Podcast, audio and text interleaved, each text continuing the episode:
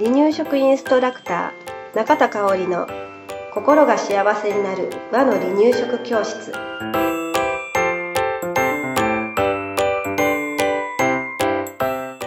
第24回です。今日もよろしくお願いします。はい、よろしくお願いします。だんだん冬本番になってきましたね。そうです ね。赤ちゃんもママも風邪ひかないようにしてくださいね。はい、今日なんですけれどもね、はい、赤ちゃんが急にお粥を食べてくれなくなるということがあるんですけれど、ともこさんの保育の現場で、お粥を食べなくなった、お粥だったりご飯を食べなくなった赤ちゃんを見たことありますか？ありますね。逆になんかご飯だけって子もいるし、おかずはすごくよく食べるのに、どうしてもご飯やおかゆを食べないって子っていました。結構ね、あるあるの話なんですよね。で、私の、相談、講座中の相談なんかでも、おかゆを食べなくなったんです。どうしたらいいですかっていうの結構多いんです。なので、多くのお母さんたちが悩んでることであります。で、悩んでるっていうことは、多くの赤ちゃんが成長過程で通る道の一つかもしれない。もし、お粥を食べない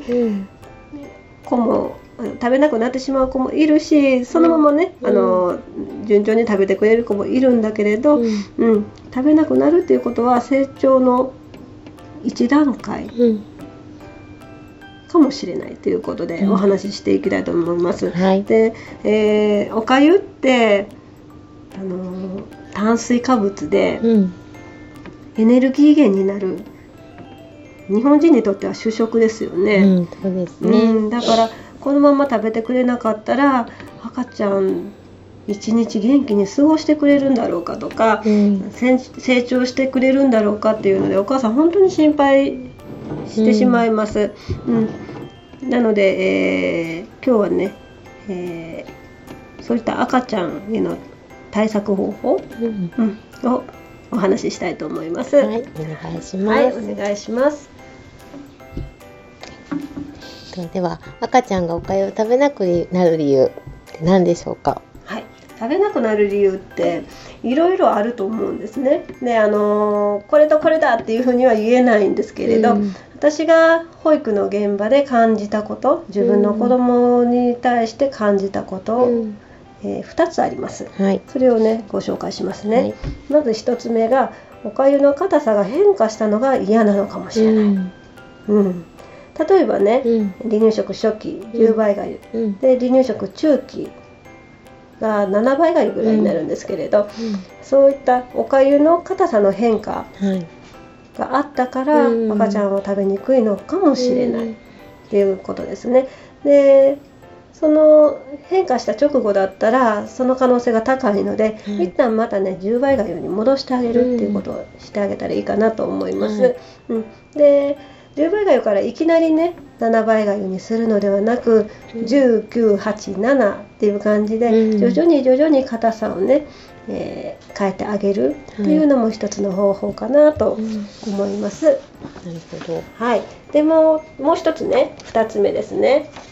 赤ちゃんに好みが出てきたっていうのも、あるんじゃないかなって思うんですね。で、赤ちゃんに好みが出てきたってことは、それは、赤ちゃんの脳が発達してきたっていうことなので、嬉しいね。嬉しいですよね。これは好きだけどこれは苦手っていう風に赤ちゃんが認識し始めたっていうことは本当に嬉しいことなのでね。本当ですね。で、しかも食べない方に行っちゃうけど、そう思うとちょっと心が楽になりますね。だから今はお粥が苦手なのかな、ちょっと今いらない時期なのかなっていうふうに思って、食卓にはね、もちろん出してほしいんですけれど、無理強いはしなくていいかなと思います。なるほど。じゃあ、お粥を食べなくても栄養って足りているんでしょうか？そうですね、栄養なんですけれど、赤ちゃんの様子をちょっと観察していただきたいんですね、うん、まず1つ目3つあるんですけどね、1つ目が母乳ミルクをしっかり飲んでいるか、うん、で2つ目が機嫌だったりね顔色はいいかっていうところですね、うん、あとは体重が増えているか、この3つをね、うん観察してあげてください、うん、で、うん、この3つ大丈夫だったらね、うん、しばらく様子見てもいいと思います、うんうん、あとよくねお話ししてますけれど、うん、離乳食は練習期間で栄養の大半はね、うん、離乳食の最初の方は母乳ミルクなので、うんうん、そこまで気にしなくても大丈夫です、うんうんうん、で栄養バランスは1食だけを見るのではなくて、うん、1日通してとか、うん、1週間通してバランス、うん、トータルがバランス取れていれば大丈夫とも言われてるので、うんうん、あんまりねこれを全部食べなきゃいけないとかいうふうには考えなくても大丈夫です、うん、でまたねおかゆ以外にも炭水化物のエネルギー源になるものはあります、はい、例えばね、はい芋類さつまいもじゃがいもだったりね、パンうどんなども、炭水化物でエネルギー源になるので、うん、それらをねおかゆの代わりに食べるっていうのも一つかな。そうですね。で、そういった食材は、まあ、月齢に合わせて食べさせてほしいので、うんはい、赤ちゃんの月齢に合わせて食材選んでください、はいはい、とはいえやっぱりおかゆを食べてほしいっていう気持ちってあると思うんですけども、何かこう食べてくれる方法だったり工夫みたいなってありますか？うん、そうですね、例えばねおじやにしてみるとか、うん、雑炊とかね、うんあと煮込んだおかずを水溶き片栗粉でとろみをつけておかゆにあんかけとしてかけてみるっていうのもね一つの方法かなと思うんですね、うん、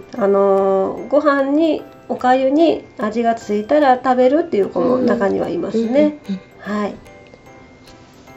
逆になんかこう混ぜご飯にしたりすると白いご飯を食べなくなるっていうのを聞いたことがあるんですけど、うんうん、どうでしょう？そうですね、うん、よく聞くことです。だから混ぜご飯にあまりしない方がいいよっていうのも、うん、そうなんですね、うん、混ぜご飯にしてしまうと噛まずに